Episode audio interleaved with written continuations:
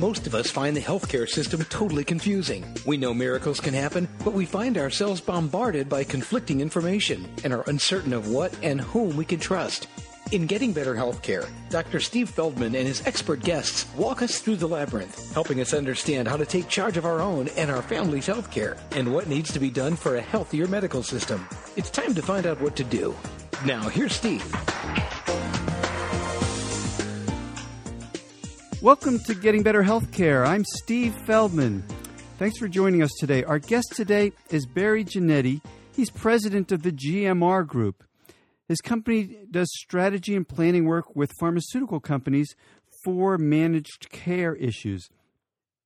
Barry's been in the pharmaceutical um, business for 20 years, and uh, I've invited him to join us today to discuss the relationship of pharmaceutical companies and insurers and patients and um, where their goals are similar, where they diverge, and how this system all works. Barry, thank you for joining us today.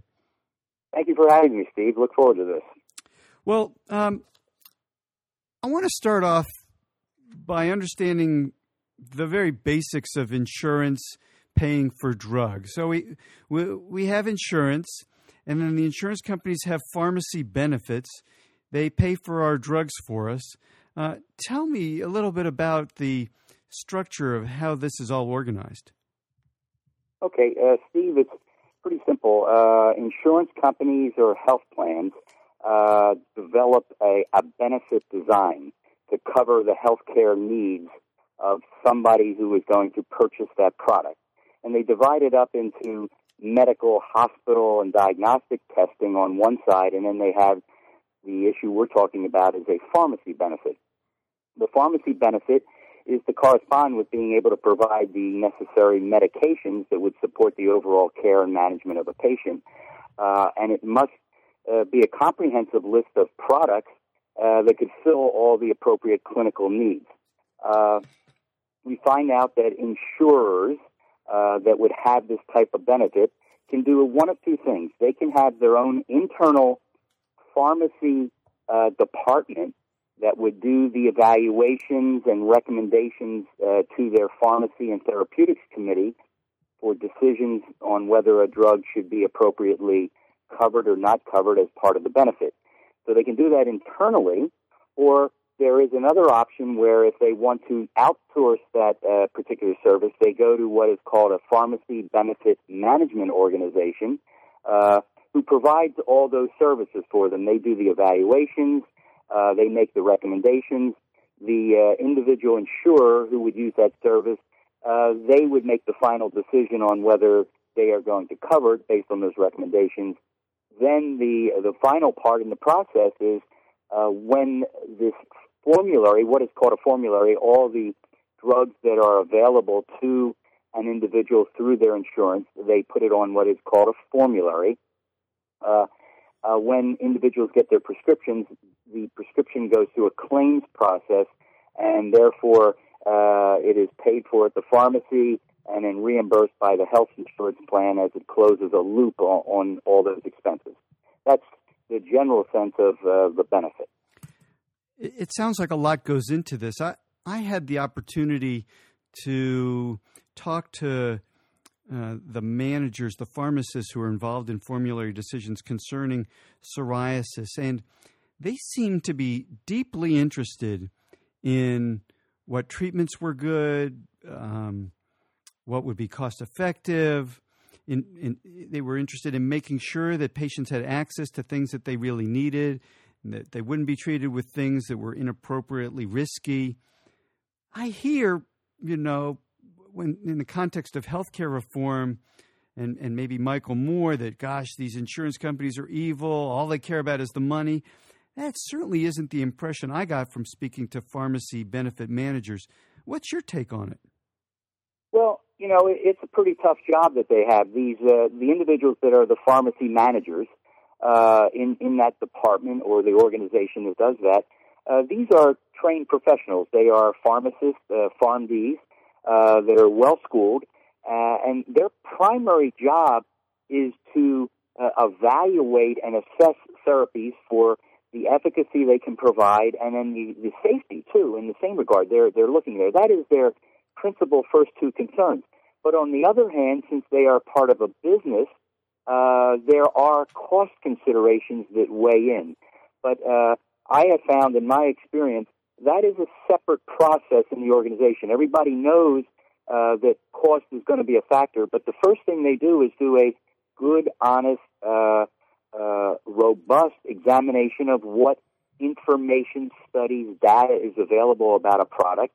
Uh, they examine that literature uh, that is gone. They will ask, for example, I know you uh, being a dermatologist, they may consult with you on a specialty product where they would like to get the uh, uh, feedback from somebody who sees these type of conditions on a more ongoing basis.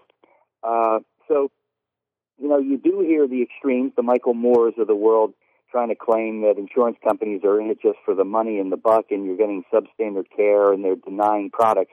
Uh, but it's uh, a fairly, I think you said it already, a complex uh, process on how they go about this. Bring it up uh, on an evaluation to physicians that are in the community, part of the committee that will approve uh, saying we should we should include this drug as part of the benefit are the community physicians that are asked to participate in that. Well, After you, that decision, yeah, yeah, I, I, you raise a really good point.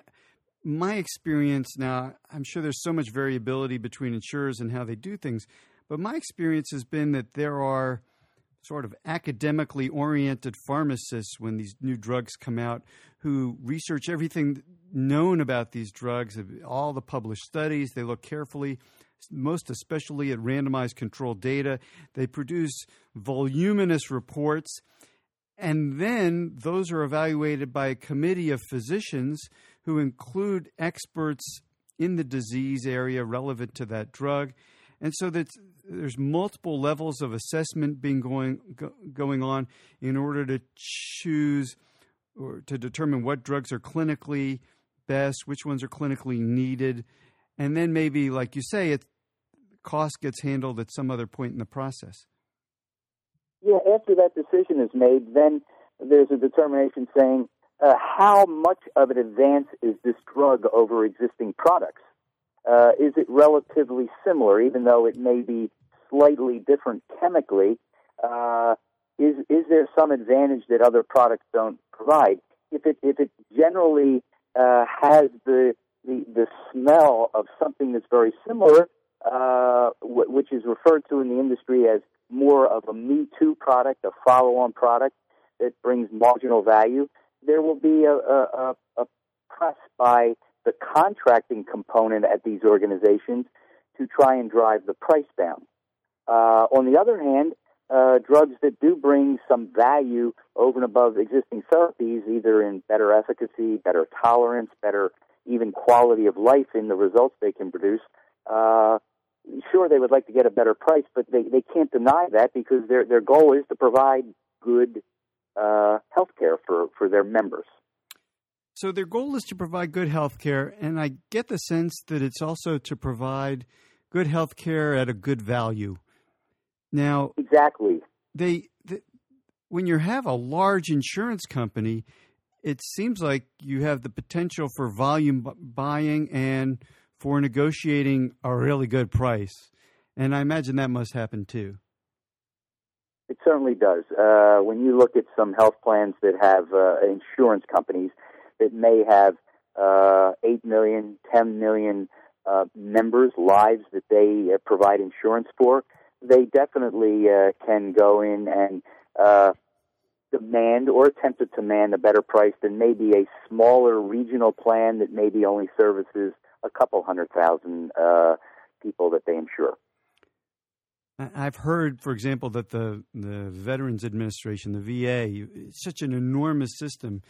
Boy, if you're a drug company and you get your drug with them, you're going to sell a lot of products, so that you might be willing to offer them a really reasonable price for it true. There's two things going there. First of all, it's the government, and there are uh, policies that are already there that require a minimal discount by anybody doing business with the federal government. So, uh, a pharmaceutical manufacturer, just to be able to get to the playing field, with uh, the VA system or the military uh, is required to have a certain discount. Uh, if they want to be a more preferred product, uh, meaning less restrictions on your product, uh, preference over other brands, yes, you would you would need to apply a, a larger discount. But then, in the reward is a, a much larger population of people that are covered by military and VA. You're listening to Getting Better Healthcare with Steve Feldman. Today we're talking to Barry Giannetti. I'm sorry, it's Barry Ginnetti of the GMR Group. Um, Barry, you mentioned um, preferred positioning, and, and I think this is a really good issue to describe when the insurance company uh, says, okay, our pharmacist has determined that this drug is better, or we're getting a better price on this drug they don't necessarily say, we're not going to cover this other drug.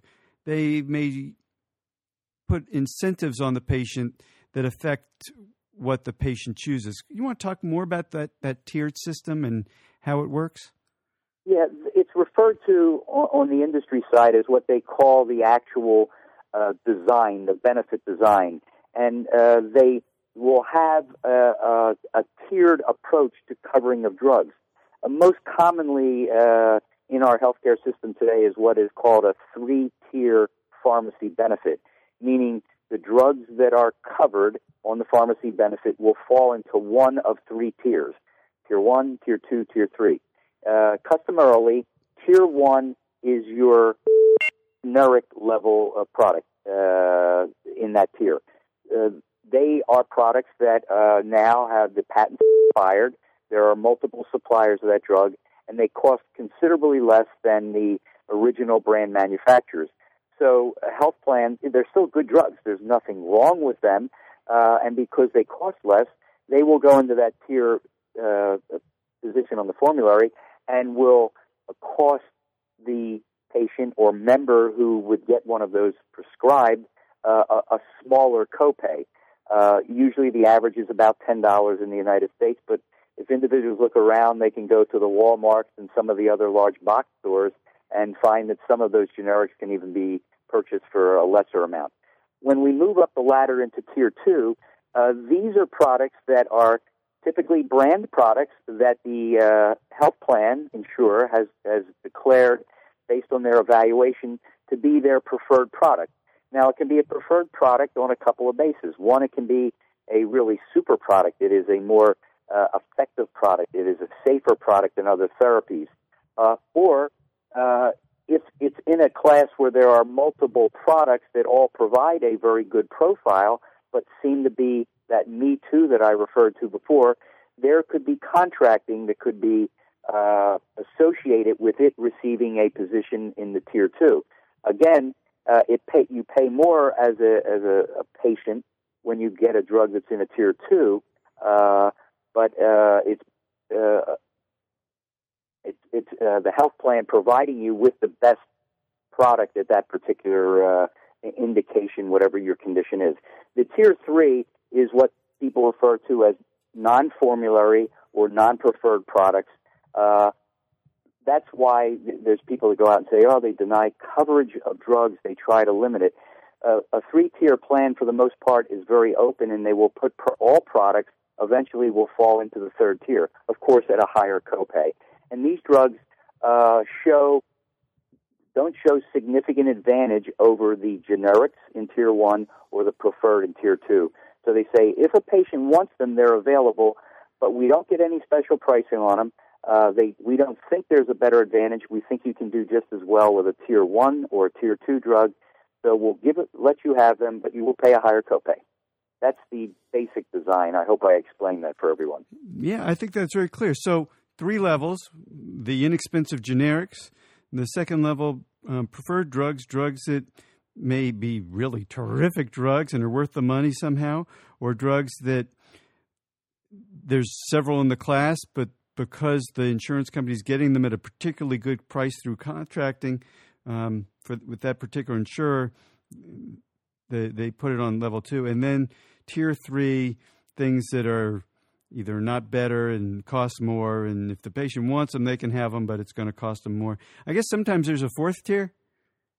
Uh, there is a fourth tier uh, that we've seen come up over the last few years as as there's been some really great advances in development of drugs.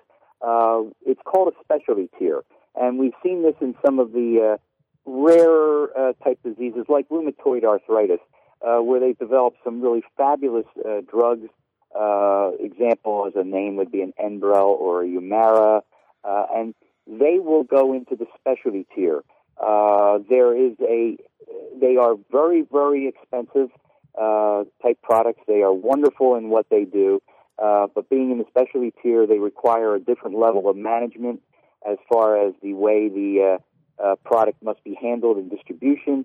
Also, they typically are injectable type products, and yes, uh, being in the uh, specialty tier will require uh, a slightly higher copay than the other products in tier one, tier two, or tier three. But these are drugs that may cost somebody, if they had to pay for them cash, uh, maybe fifteen hundred, two thousand, or more dollars a month. So uh, uh, the copay is really uh, uh, insignificant relative to the full price of the drug. One of the things that we haven't yet discussed is prior authorization and how that fits into the pharmacy benefits. Yeah, in addition to having what we just described as the three tiers, or and the fourth tier being a specialty tier, there are some other management techniques that are used by these pharmacy managers. Uh, one of them is a prior authorization. Uh, this is usually relegated to products uh, that could have potentially multiple indications and uh, uses outside of uh, its primary use, or that it, it's it's a drug that the health plan feels should be more handled or prescribed by a specialist who has made uh, done more testing with the individual and would be uh, more trained in recognizing the need for that product. So it's a prior authorization. It doesn't deny the drug; it just puts an extra step that the prescribing physician must complete, and then the patient will get their drug. However, they could have a, uh, a prior authorization on a tier two drug, or they could have it on a tier three drug. Another more common way that they try and get people to adhere to the benefit of the design, both from the insurer's perspective on getting the most cost effective medication, and also from the patient uh, getting the right drug at the right out of pocket cost for them, is called a step edit. And a step edit is a very simple process when you go uh, to the pharmacy with a prescription for a brand name and there is a generic available. The step edit will tell the pharmacist who's getting the prescription ready for dispensing, dispensing that the patient should have been on another a, a generic version of that before they got this product because the generic would be uh, equivalent in efficacy and safety at a much better price so it would say, if you haven't been on this drug, the, the, your doctor should prescribe this one first. If that one doesn't work, then you can move to the next one.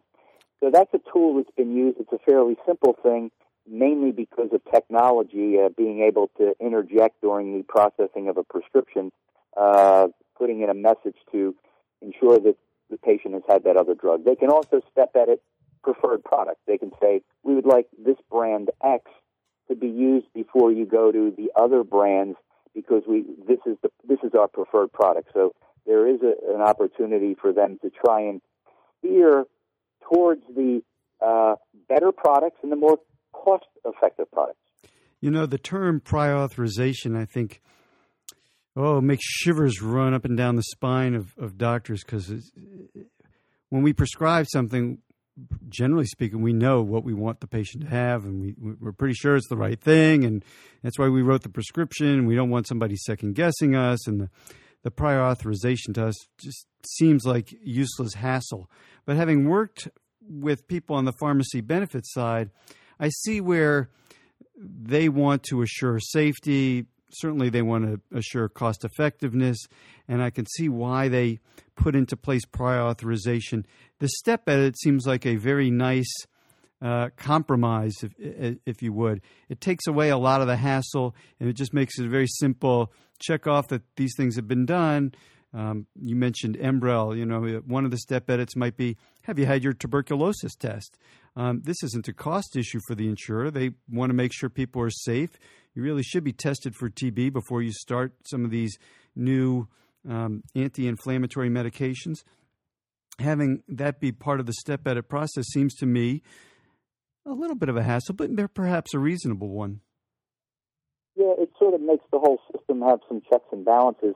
The step edit also can be done uh, uh, to make sure that the proper dose is given uh, by the physician, uh, because you know they will look and say in the literature that a person should have maybe uh, the dosage should be one tablet a day, and the physician may have written it one tablet twice a day. So the step edit would come in and say, uh, unless there's a better cause, you're only going to get one tablet a day. And that makes and that's, sense. That's based on review. So it's another little safety check uh, to make sure. But it, it can be overridden very simply. If the physician says no, the patient really needs to double up on the dose. Now, as a dermatologist, I see people with acne. It's a pretty common problem.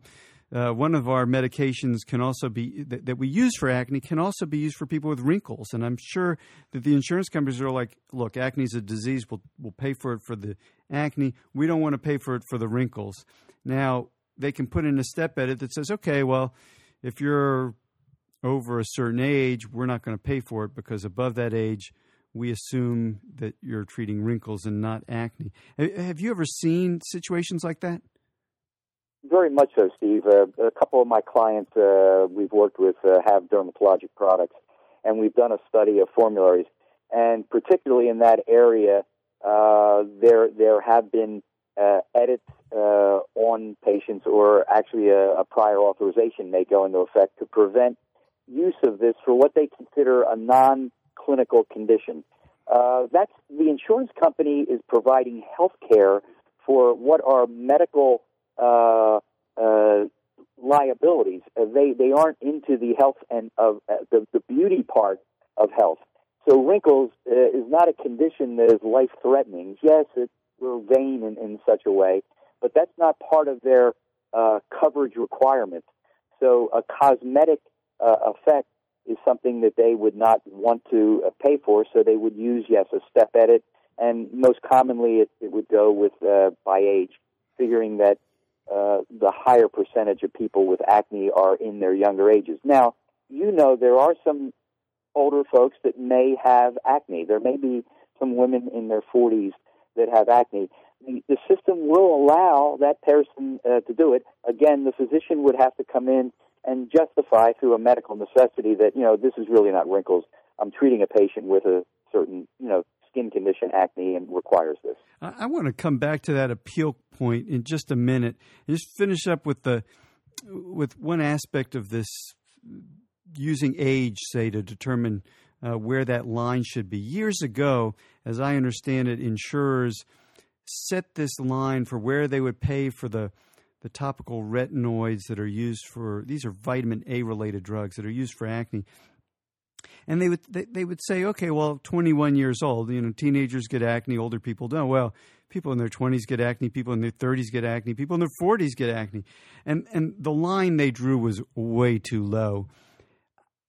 It didn't take a lot of work to put together some some objective data showing when people have acne, how common it was in the 20s and 30s, and getting insurers to change where they draw that line. I, I've had the sense that when they make policy decisions, they're very data driven and very reasonable people more often than not. Uh, absolutely. Uh, and, and you said it, they are data driven. If you can come in and show to them uh, evidence that something needs to be changed, I can give you an example on a project we worked in with migraine, uh, the migraine uh, drugs that are out there. When they came out, it was a new revolution. There weren't any products of this nature uh, for treating migraine. Uh, but these were very expensive products, very, very costly.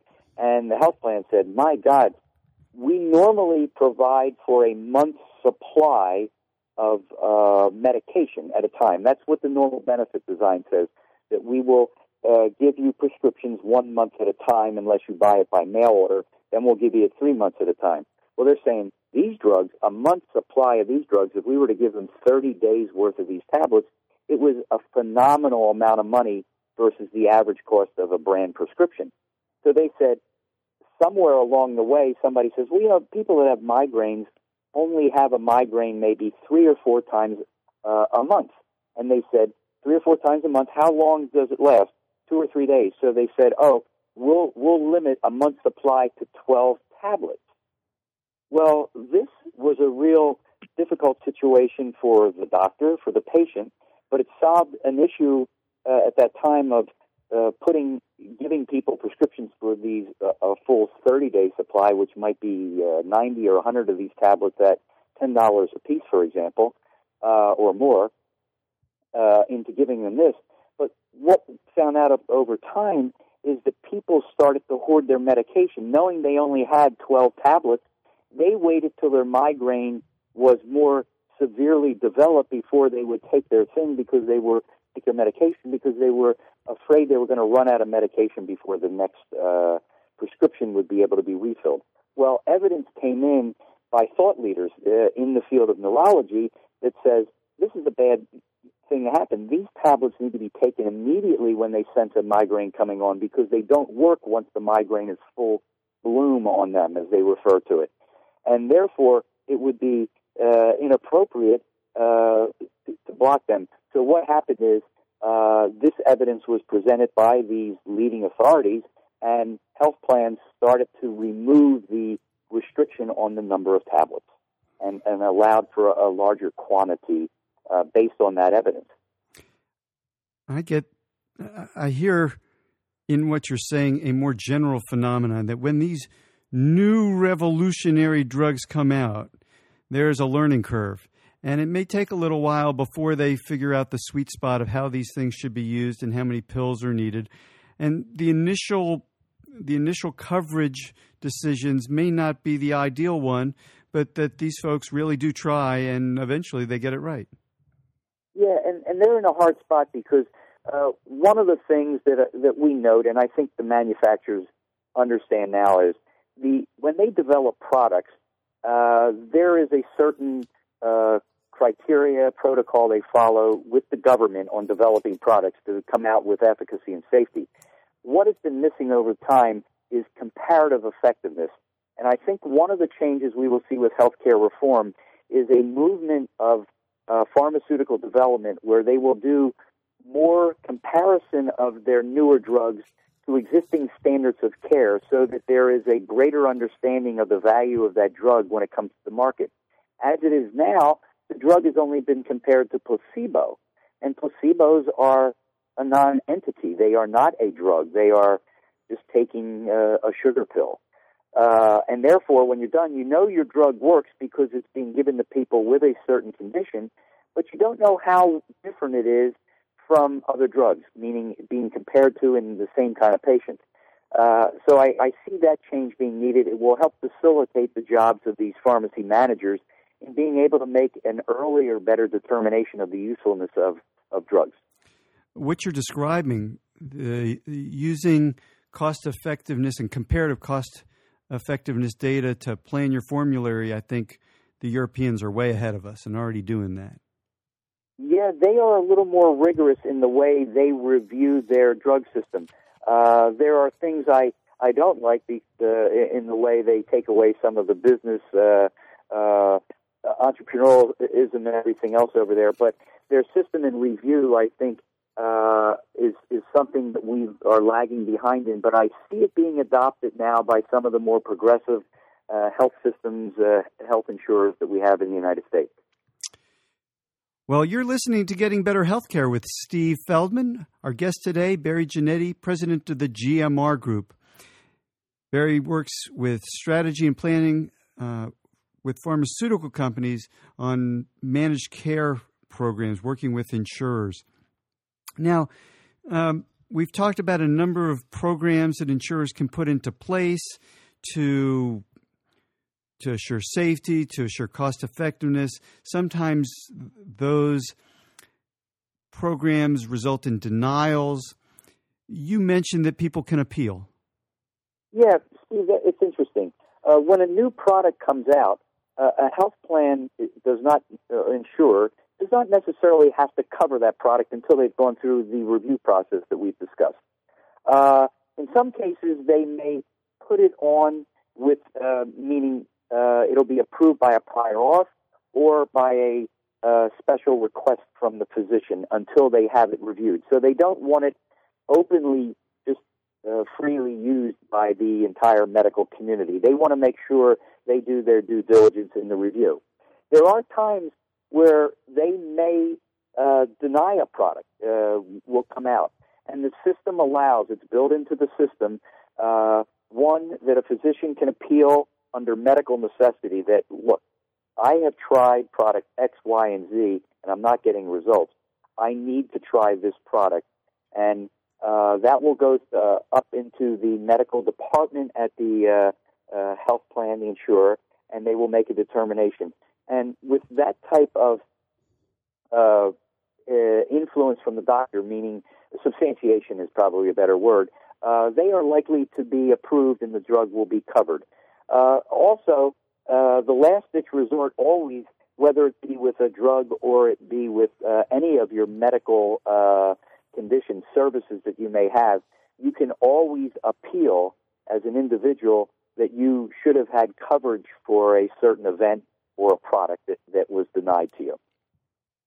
Barry, sometimes that adage about uh, leading, well, you, you, what is it? You can catch more bees with with honey or, or something like that. I wonder to what extent, when you're writing this appeal letter, to appeal to folks' better nature as opposed to, you know, shouting out that they just care about the money. Do you, do you think that makes a difference in the ultimate outcomes of some of these decisions? Uh, you know, on the surface, if, if you just had a, a letter campaign that a lot of people wanted this product uh, just because it was in vogue, they had heard about it and they wanted it, uh, and that was their rationale. Uh, I think you would find that uh, they would be rejected. However, uh, if if there is true need for that product because of uh, ill effects from other therapies, the person couldn't tolerate the drug, they didn't get the necessary or adequate response.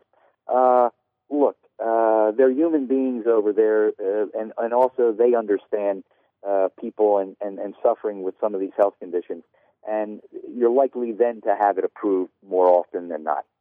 I think you're absolutely right about that. The, the doctor, the MD, who's the medical director, who's who's who you're sending this letter to, they went to medical school, sitting right next to the MD doctor who's taking care of the patient, and I don't think that their their ultimate goals are all that divergent. I think those medical directors go home at night thinking, you know, I help patients get great medical care today, and if you show them data, if you explain this the specific situation, why the lower tier drugs didn't work, or why the patient can't take them because of their liver disease or whatever, that they're very reasonable and understanding. Absolutely, uh, and you know, and granted, uh, there there are indications where there are sometimes they make it more difficult to get to some drugs that we think are very glamorous and, and that are very expensive. But again, we have demonstrated, I think, tonight in our discussion that there is a very thorough, rigorous process on evaluating products. And uh, they they are saying that there are adequate products before you maybe get to this new super wonder drug that uh, has come with a lot of marketing and uh, panache with it. Uh, and uh, they would prefer to see you use those other drugs as a benefit to the overall healthcare system in keeping costs down. But on the other hand, there gets to be a point where uh, if if you've gone through those drugs and don't get a response, uh, they're not going to deny you.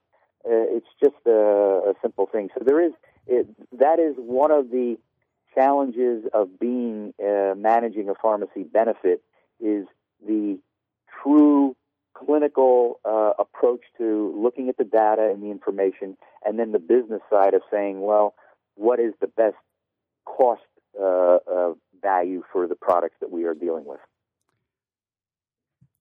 I want to come back now to something that we that, that you alluded to at the very beginning.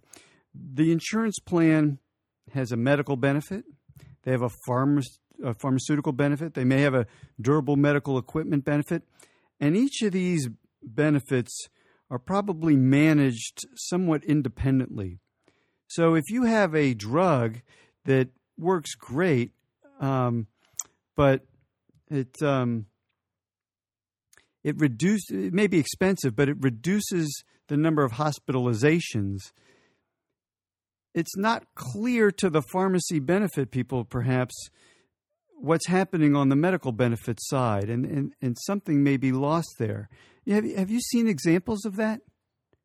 Uh, that is a good point. Uh, we hear that story a lot. We have uh, clients of ourselves from the pharmaceutical side that will come in and show that, that there is an opportunity to reduce maybe hospitalizations, uh, visits to the emergency room, reductions in surgery. I remember way back uh, when Tagamet first was introduced, it revolutionized uh, the uh, work with people with GI ulcers, uh, which essentially prior to that, if uh, they didn't get results with a Maalox type product, which was very difficult for people to consume if they had a real ulcer, uh, they were getting surgery. And the Tagamet of the world and the world, and then the Zantac follow-ons, really reduced the need for hospitalizations and surgical procedures. And there was wide acceptance of that therapy. Uh, as we look now, you, you brought it out, we, we look at health insurers and managing their different parts of their operation. And true, pharmacy tends to sit in a silo, and then you have all of the medical components. But within medical, you may have a DME, and you may have a hospital group, and you may have your provider network. Uh, and if they are managing in those silos, every person that's the uh, head manager for that group, the director, the vice president, is worried about their budget. So a pharmacy uh, director is saying 100% of my, my expenses are drugs. So, you know, this new drug that comes in is going to cost me twice as much as other products. Yes, it's a really good drug, but I don't get the benefit of the reduction in uh, emergency room visits, maybe with asthmatics or, again, with ulcer patients uh, getting this. I don't get that benefit. What we're seeing is uh, there is a better integration of data across these different silos.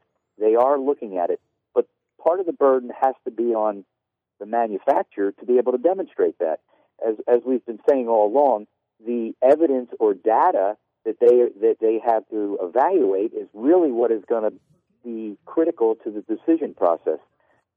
Okay, well, I'm glad to hear that that integration is happening because I've seen the other thing happen where the durable medical equipment um, budget won't pay for, say, phototherapy equipment that is really fairly reasonably priced, but would save a lot of money in the pharmacy budget, um, avoiding, say, some of these new high cost medications. Any yeah, I, I, you know, we've crossed paths before uh, as as we've worked at some programs where we have tried to bring uh, some additional uh, education about specific areas, in, in, this case, in dermatology. And it, it seems to be a policy that has come up and it may be one of those things where the policy was made where there was uh, not sufficient uh, evidence or somebody to support that value, and it's it's sitting there uh, gathering dust. But that's the policy, and those are those individually have to be addressed uh, with insurer to insurer, uh, and and bring to light the the value of, in your case, those phototherapy devices over maybe some of the more expensive uh, drugs uh, that could cost one month's uh, prescription could be more than the cost of the whole uh, phototherapy product. Barry, thank you so much for being here today. We're at the very end of our show. It, usually at this point, we like to invite our guests to share any specific thoughts they have for our listeners about how to have a better health or how to get better health care. Do you have any specific suggestions related to insurance, drug benefits, things like that that our listeners should know? Well, you know, off the top of my head, I I think the individual is really the one that that needs to take control of their health care. Uh, and today, in today's world, with technology available, computers, the internet, uh, I think it really behooves all of us uh, to really follow our health. I mean, it's the thing that's going to drive us uh, as we age and the quality of uh, of our life as we get older. So they should be looking uh, at the information that's out there. There's vast amounts. All of the insurers uh, that I know, the major insurers, do have uh, internet sites uh, where they can provide additional information. Also, some of the health plans uh, have access to health coaches now, which are trained professionals, typically nurses, uh, who can be uh, contacted. And you don't have to have a condition, or you may have a condition, and they can provide you extra guidance and information. They aren't necessarily going to treat you, but they can steer you to the right areas. So using the internet and if if your health plan has like health coaches available, I you know think that that's a very good start for everybody to maintain a good healthy lifestyle. Great suggestion. Thank you so much for being my guest today. Uh, I appreciate it. Okay, Steve, thank you for having me. I take, enjoyed it. Likewise. Take care.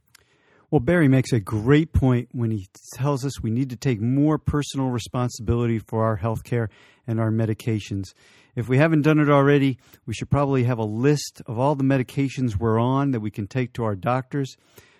Should probably also have on hand a list of medications we've used in the past and any problems we might have had with them or any reason why we stopped them. Those sorts of things probably make it easier for our doctors to help give us the best possible medical care. Well, that's our show for today. I hope you've enjoyed Getting Better Healthcare. I'm Steve Feldman, and I hope you'll join us again next time. Thank you for joining us today for Getting Better Healthcare. For more information about Dr. Feldman and about healthcare, please visit drscore.com. That's D R S C O R E.com. And we'll see you back here next week.